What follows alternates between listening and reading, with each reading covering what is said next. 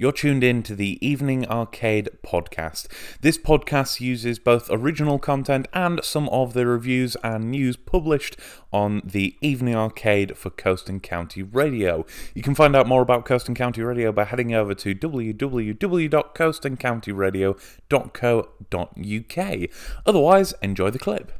I'm not often a fan of drawing comparisons between games, but when I first saw a lot of the gameplay footage for Scarlet Nexus, my first thought immediately went to Platinum Games' Astral Chain. The game itself is uh, vastly different, let's start out by saying this. The comparison is more about, you know, the world itself and the way that everything is built around it, but these two games definitely have two very different, dis- uh, distinct styles to them. Uh, specifically, I want to go into Scarlet Nexus itself and the way that it uses its design to its benefit. The game itself sees you joining a special forces team designed to destroy others. Uh, others are beings that are, well, vastly different. They are, the way that it's been best described is a mashup of organic and mechanical life. These creatures have one sole purpose, and that is to eat human brains. And I'm not gonna lie, the whole plot is just the usual kind of anime nonsense you expect from these games.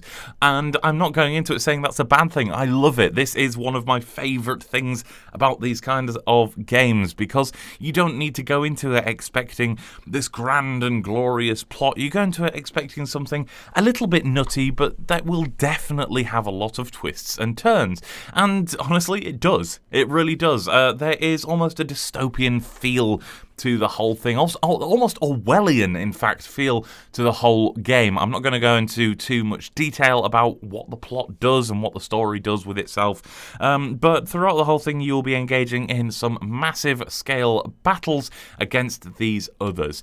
But don't worry, because you will have some fabulous powers at your disposal, as well as your usual melee attacks, depending on which character you choose, depends on your melee style. So if you decide to play as one of the characters, you will be up close and personal with your sword, whereas one of the other characters will be playing much more at a, a middle range, uh, using a series of flying blades to attack the enemy. But what both characters do brilliantly is psychokinesis. Psychokinesis is allowing you to lift up objects and move them about, and in this instance, use them to whack these monsters with. Um, at one instance, you will be going through a a, a busy uh, town centre which has just been evacuated, and will be throwing people's cars uh, at these creatures. Other times, you'll be going through uh, one of the early missions, a construction site, and uh, you will have to drop a massive, massive water-carrying tank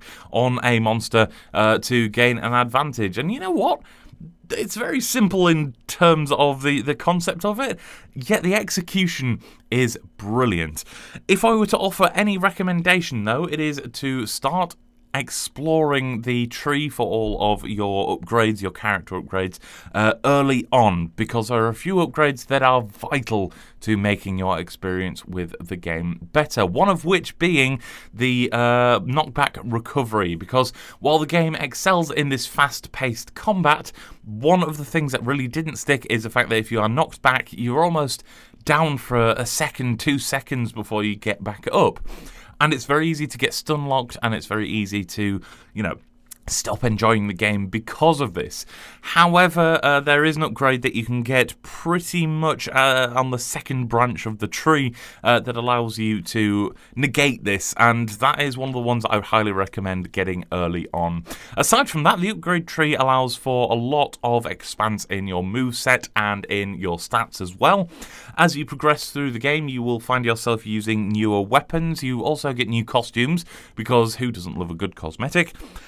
And you will discover various different items that will offer buffs, health advantages, and so on and so forth. I did have a few problems with the combat at first. As I've mentioned, there are a few a few gates to enjoying the combat in terms of having to upgrade to negate some of these issues. But overall, the combat does feel fluid. It does feel like it does what it wants to do and it does it well. The story as well, you're going into this story expecting something a little bit out there, a little bit bonkers. I mean, look at some of the previews of it. It's a game where you'll be using ethereal cables to connect your brain to other people. You know, you'll be using the Psynet to connect to other people and talk to them and uh, brain messaging and all sorts. So it's it's not designed to be sensible's not the word for it. It's not designed to be straight and narrow. It is designed to just be a little bit wacky and that's awesome. It does it brilliantly. It plays off on its own story beats perfectly, uh, and the way that it does make the two characters you can choose between playing interact with each other throughout the course of it as well means that you almost feel compelled to go back and play as the other character after you've finished your first playthrough because at the end of the day, you know, you could be missing out on something big. Uh, and in all honesty, you will be because there are two separate stories all aligned with each other, two separate characters with two separate personalities. This isn't just a case of a binary choice between you can have a, a male character or a female character.